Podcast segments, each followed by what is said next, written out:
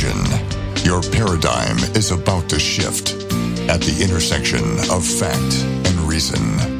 You're entering Kingston Country. I'm Dan Kingston, and you're listening to the Dan Kingston Podcast. What are they hiding? The FDA is asking a federal judge for 55 years to fully disclose Pfizer COVID 19 vaccine data. What are they hiding? Why do they need 55 years to fully disclose the Pfizer COVID 19 vaccine data? And monkeypox in Maryland. This is a 10% mortality rate. Monkeypox in Maryland, thanks to the lax immigration policy here, opening up flights to Nigeria. You would think the COVID 19 protections with the masks would stop any kind of monkeypox infection from coming, uh, coming from Nigeria. So this is extremely concerning now with a 10% mortality rate, monkeypox in Maryland.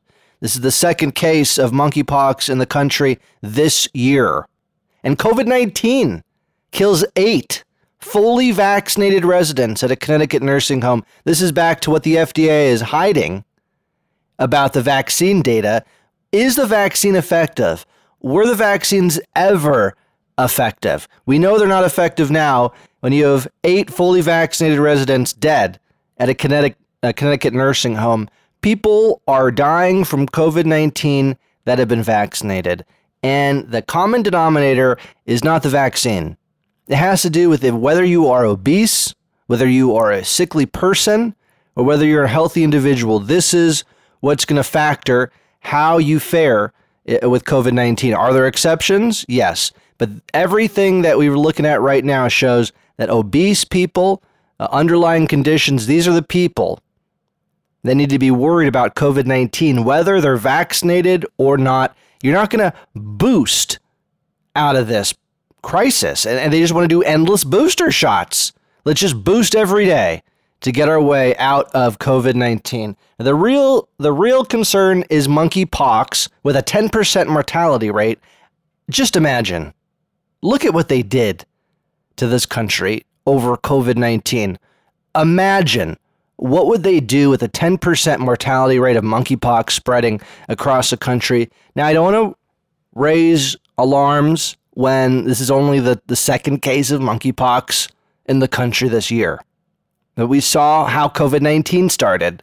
And you have people that say, don't worry about it. Don't look here. This is a conspiracy theory. There's no way it can reach America. We're safe. We don't need to close the borders. Why do we have migration from Nigeria right now, uh, from Africa, where you have diseases, not just monkeypox, but Ebola and other diseases right now? We have to be more careful. We have to be more careful. Right now, this individual with monkeypox is not in the hospital. We're just supposed to assume that they're obeying uh, uh, isolation orders that they've been given. Again, society, the country closes down over COVID 19 with a 0.3% mortality rate. What would happen if a disease with a 10% mortality rate, which is what monkeypox is believed to have, now smallpox, even higher, Smallpox is something like a 30% mortality rate. Three in 10 die from smallpox. And monkeypox is related, it's different. One in 10 die from monkeypox. Meanwhile, Biden's climate change and social spending bill is going to add to the budget deficit. Of course, him and the Democrats have been lying, saying it wasn't going to add. A nearly $2 trillion spending bill isn't going to add to the budget deficit. It was a lie. You have the non partisan federal budget, uh, congressional uh, budget office, and they're coming out and acknowledging it's not going to pay for itself. You knew this. We knew it. And of course, this isn't going to stop this isn't going to stop the far left from pushing the radical social spending and climate agenda through. Nearly $2 trillion. And the most criminal thing is the way that they pitch how this spending bill is going to help the uh, poor people. When we know the Democrats are helping rich people. Democrats are the party of the super elite. The Democrats want to lift the cap on state and local property tax deduction. This this lifting of the of the state and local property tax deduction is going to be a consolation prize to wealthy homeowners that have been supporting the radical far left agenda. Now Trump capped it. Trump capped the state and local property tax deduction and Trump did what he said he was going to do and helped even the playing field for working Americans and the Democrats lying through their teeth every chance they get, whether it's who they represent through critical race theory, saying, oh, we support minorities, when in fact they don't. They only support people that believe what they believe. They are the party of the super elite. And let's take a step back because both of the parties are for the super elite, really. I mean, Trump was an exception to the rule, wasn't he? He wasn't a real Republican. Uh, y- you think that I'm here defending Republicans? No. The government has been uh, just handing out goodies and gifts to the super elite for too too long, too long, and and only helping working Americans with words only, nothing to back it up. And finally, Trump comes in there and puts a cap on the state and local property tax deduction finally actually doing something to help. And what happens? What happens? Democrats come in and they reverse it. Consolation prize to the super rich. Thanks, Democrats. MSNBC banned from the Rittenhouse trial. Yeah, the MSNBC, this, the uh, super left, far left network, they've been banned from the Rittenhouse trial following reports that they had a reporter actually uh, ran a red light following the jury bus. Following the jury bus, ran a red light. This is MSNBC. The radicals at MSNBC are uh, allegedly acting in jury intimidation following the jury bus wherever it was going home to the jurors' houses. And this person ended up being arrested, and MSNBC is now banned from the Rittenhouse trial. I want to go back to the FDA. The FDA is asking a federal judge for 55 years to fully disclose the uh, vaccine data related to Pfizer. Why? What the hell is in there that they need to wait 55 years to disclose? Now, the calculation, of course, changed when it became clear the vaccines were not effective, especially not effective after six months. Uh, at least the effectiveness wanes dramatically, and especially for people that it, that it's supposed to help the most, that need it the most. Sick and obese people really don't get much benefit at all from the vaccine. So the people that are it's supposed to really need it, it really doesn't help. That's the truth. You don't believe me? Then how come people are dying? Eight fully vaccinated residents at a Connecticut nursing home, old people, obese people, they're dying from COVID 19 with a vaccine or not. And if you're going to get a booster, maybe you're protected for a few months. But what happened because the calculation changed as soon as they realized that? I'm talking about the FDA. And they realized that they approved a vaccine that maybe had some issues, that maybe had some issues that they don't want to release right now. But they made a calculation that if this gives you lifetime immunity to COVID 19, then that risk calculation suggests we should have the country vaccinated. But when you have a vaccine that wanes after six months, or maybe is not that effective at all, or you need endless booster shots, that changes the calculation, doesn't it? And my take on it is the FDA is saving their own butt.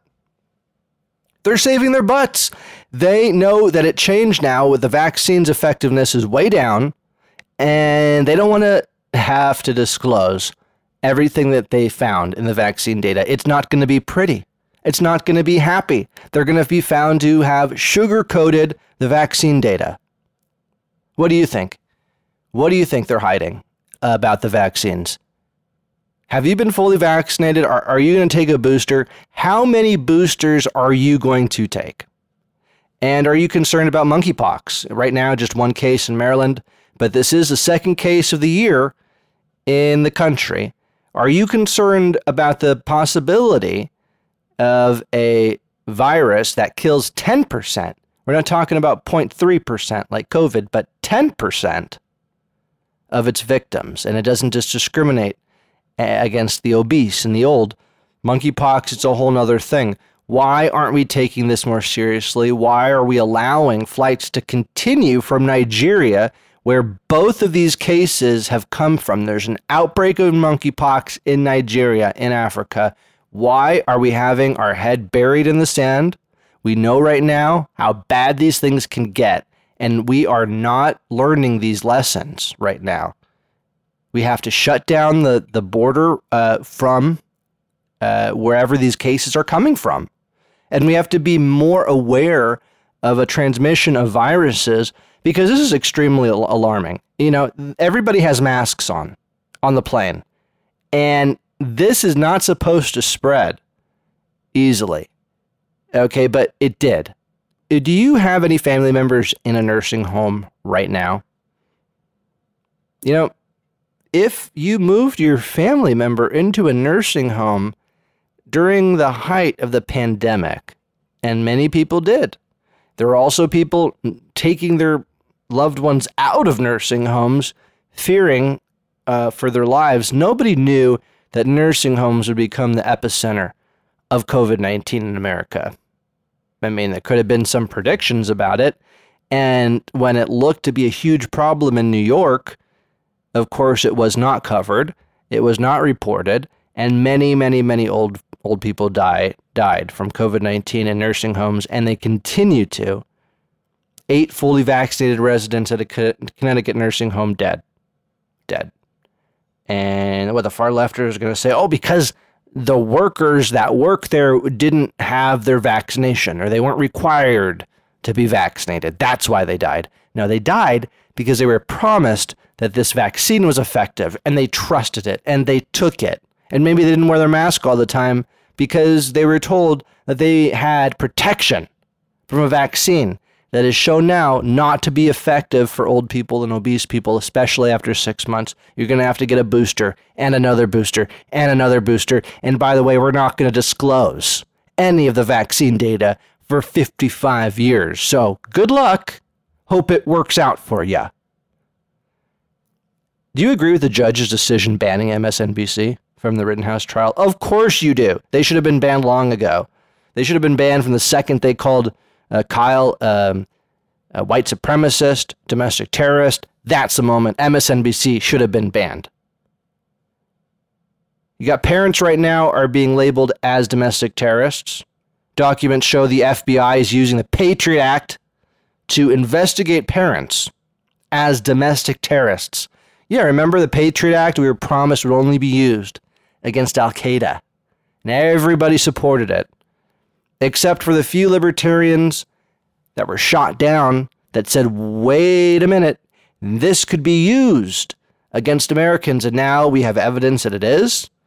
Parents, school board meetings, people who raise a question about critical race theory being taught in the schools are now being investigated as domestic terrorists by the FBI. It's so it's so crazy that I, I feel like you're listening and you don't believe it. Like you cannot believe it. Unless maybe you saw the news yourself and you're nodding your head right now because you're in shock too. That in America, parents that are just merely concerned what their children are being taught in public school risk being investigated and are being investigated and risk becoming prisoners, political prisoners of the Biden administration. And he does have political prisoners. They're they're adding up and they're being reports are being mistreated. And and we're going to do a special podcast investigative report into Joe Biden's political prisoners. That is coming. So stay tuned for that. Meanwhile, overdoses, the lockdown that was promised to keep us safe during COVID 19, well, it added to a lot of other unintended consequences. One of those were overdoses. Over 100,000 Americans died of overdoses over the last 12 months. It's almost, I was up 30% from the prior year. So it's not like this just stopped in 2020. Year after year, right now, overdoses are exploding. 100,000 a year. That's more than uh, car accidents and guns combined. More than the death from car accidents and guns combined. 100,000 a year overdoses. All the talk about gun crime. All the talk. And yet, overdoses kill more than gun, guns and car accidents combined. Are you surprised about that? Do you know somebody who struggled with addiction? Do you know somebody who's died from an overdose?